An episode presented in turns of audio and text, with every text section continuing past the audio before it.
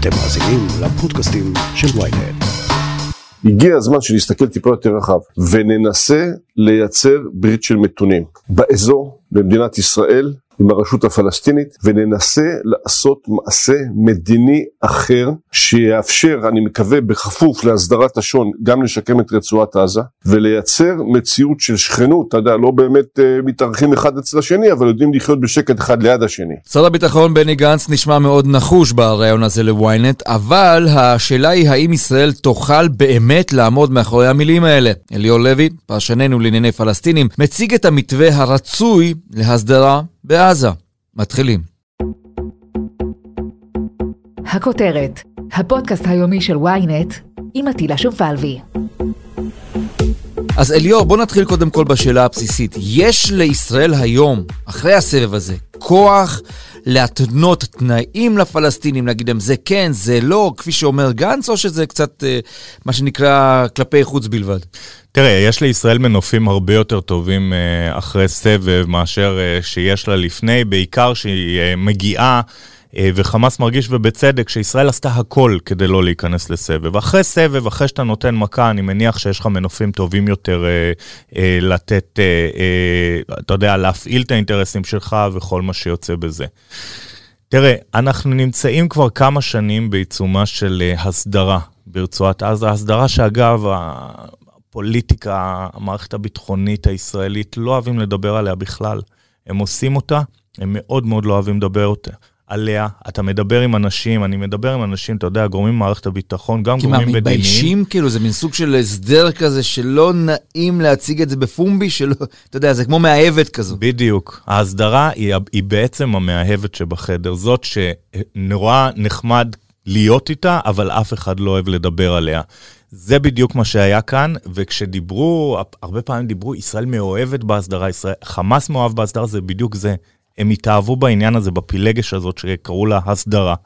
עכשיו, בסוף בסוף, מה זה הסדרה? הסדרה זה לקחת משהו, לתת אה, אה, לחמאס הרבה מאוד אה, אה, אה, אמצעים שלא היו להם, אני מדבר איתך על הרבה מאוד שנים, ובתמורה לקבל מהם שקט. העניין הוא אחר.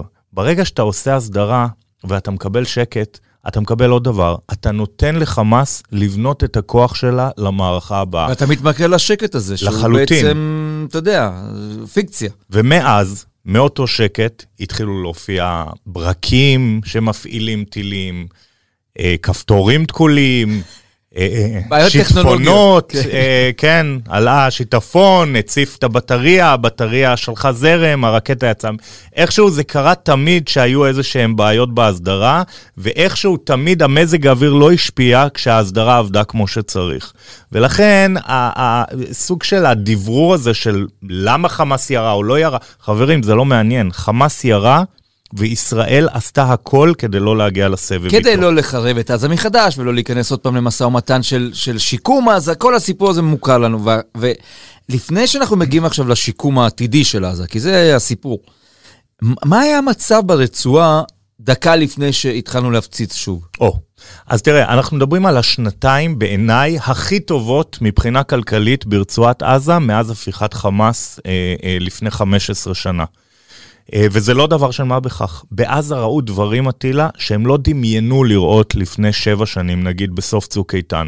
אני אתן לך דוגמה, אני אתן לך שתי דוגמאות. דוגמה אחת, בית חולים אה, שדה אמריקני שהוקם לפני אה, שנה וחצי. כשאני אומר אמריקני, זה לא ממשל אמריקני, זה ארגון פרטי פילנטרופי אמריקני, שהקים את בית החולים הזה בחלק הפלסטיני של מעבר ארז. עכשיו, למה זה חשוב? משום שקודם כל ישראל מאשרת, בסדר? הכל, הציוד, הכל, הכל נכנס דרך ישראל, באישור ישראל. זה דבר אחד. דבר שני, אתה שומע בית חולים שדה, אתה חושב על אלונקות או דברים כאלה, לא, תקשיב, מדובר כאן ב-state of the art מבחינת בתי חולים שדה, ומבחינת הציוד הטכנולוגי שהוכנס לשם. יש שם ציוד טכנולוגי רפואי, אטילה, שהעזתים לא חלמו לא חלמו לראות אותו ברצועת עזה מבחינת הקדמה הטכנולוגית. פתאום הם קפצו, פתאום יש להם יכולות לעשות שם דברים שהם לא היו צריכים להתחנן אחרי זה לישראל כדי להוציא נגיד אה, אה, חולי סרטן או דברים מהסוג הזה, לצאת אה, לשם. יכולים להתבצע שם ניתוחים שלא יכלו להתבצע ברצועת עזה, זה דברים שאולי לנו הישראלים זה נשמע דבר של מה בכך, אבל ברצועת עזה זה ממש לא. זו דוגמה אחת. דוגמה שנייה, משבר החשמל בעזה. לאחרונה, שים לב, לא שמעת בכלל על בעיות חשמל בעזה. גם לא ביוב, חושך, נכון, נכון. כל הדברים האלה. מי שפכים.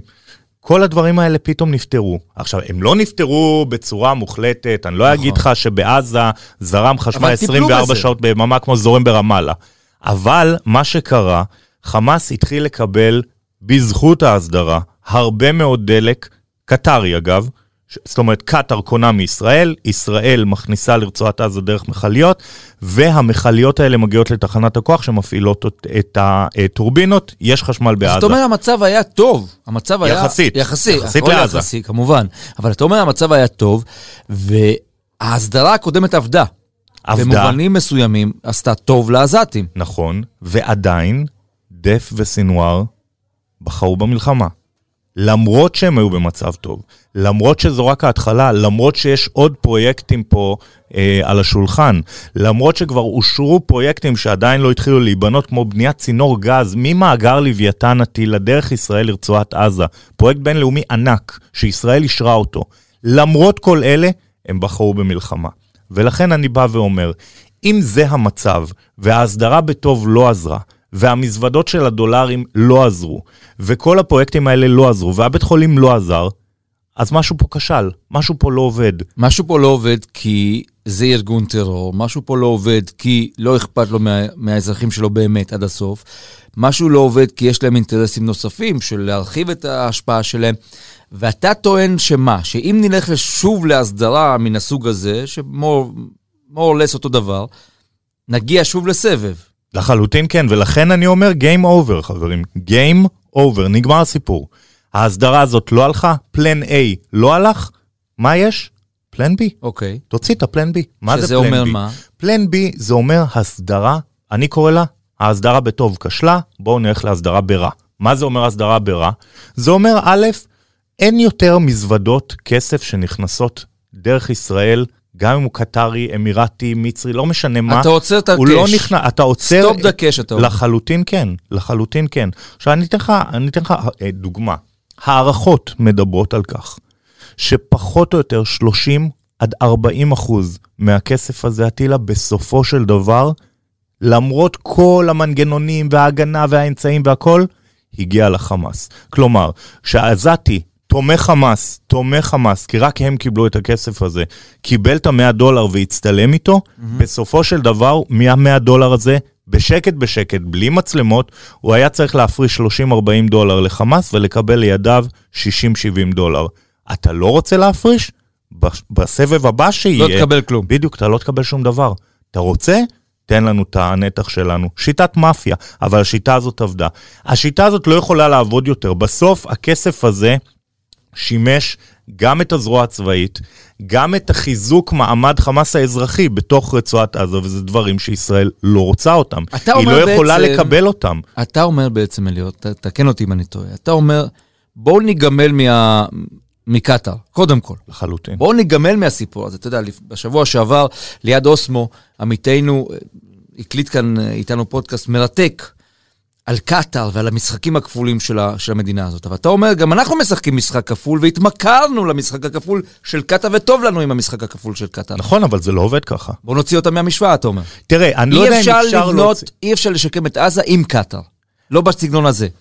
לא בסגנון הזה, תראה, אי אפשר, אני, אני בעיניי היה צריך להוציא את קטאר לחלוטין, אבל אני ריאלי, בסדר, קטאר היא שחקן, אבל לא צריך לשים אותה כשחקן מרכזי אוקיי. הטיל, אז זה אחד.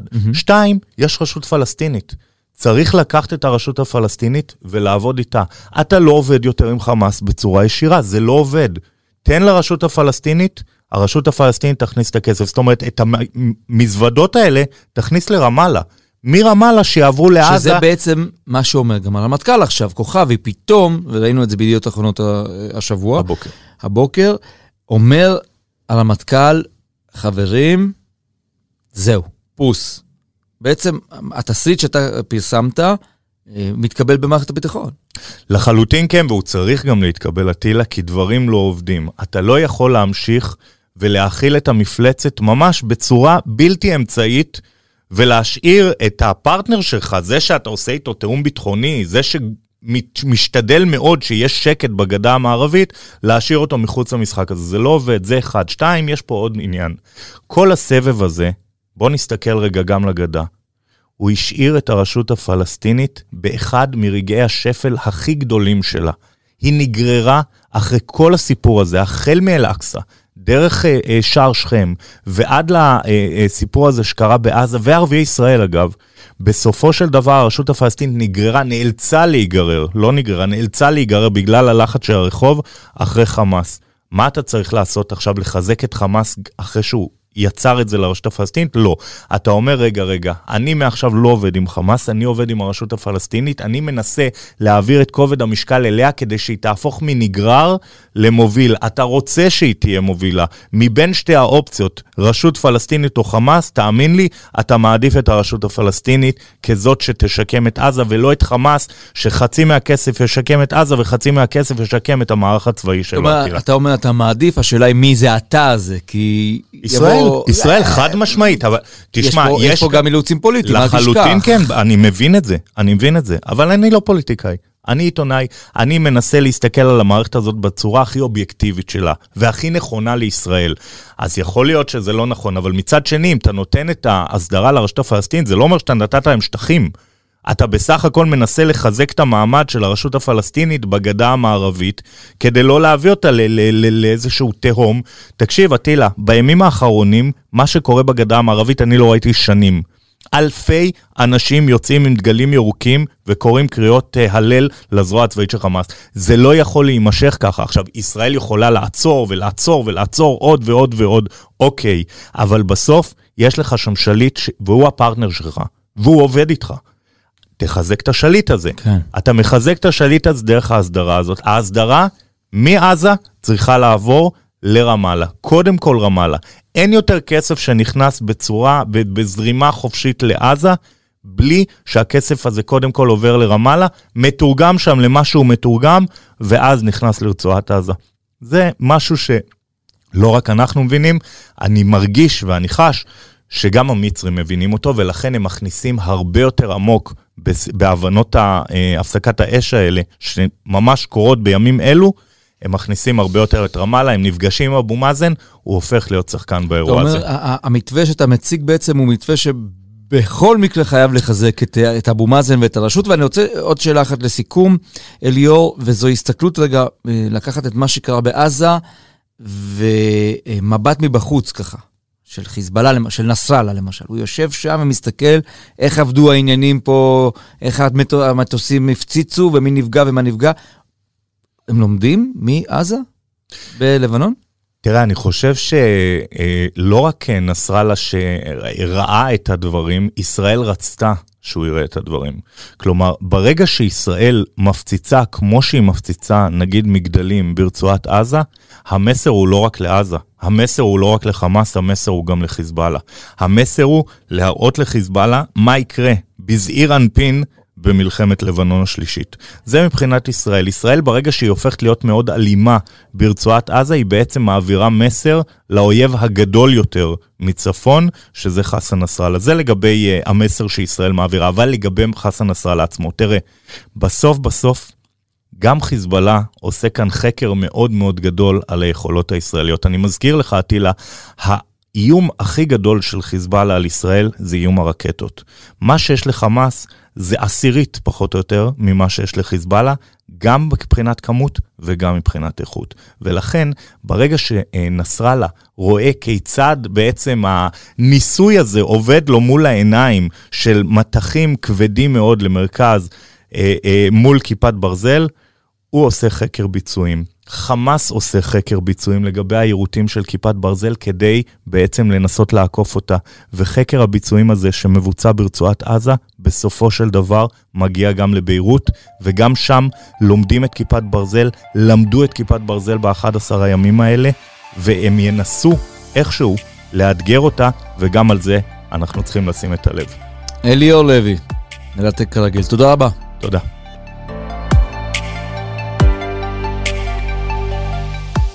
עד כאן הכותרת להיום, מחר נהיה כאן שוב עם פרק נוסף. אתם יכולים להאזין לנו בוויינט, בספוטיפיי, באפל ובכל אפליקציות הפודקאסטים באשר הן.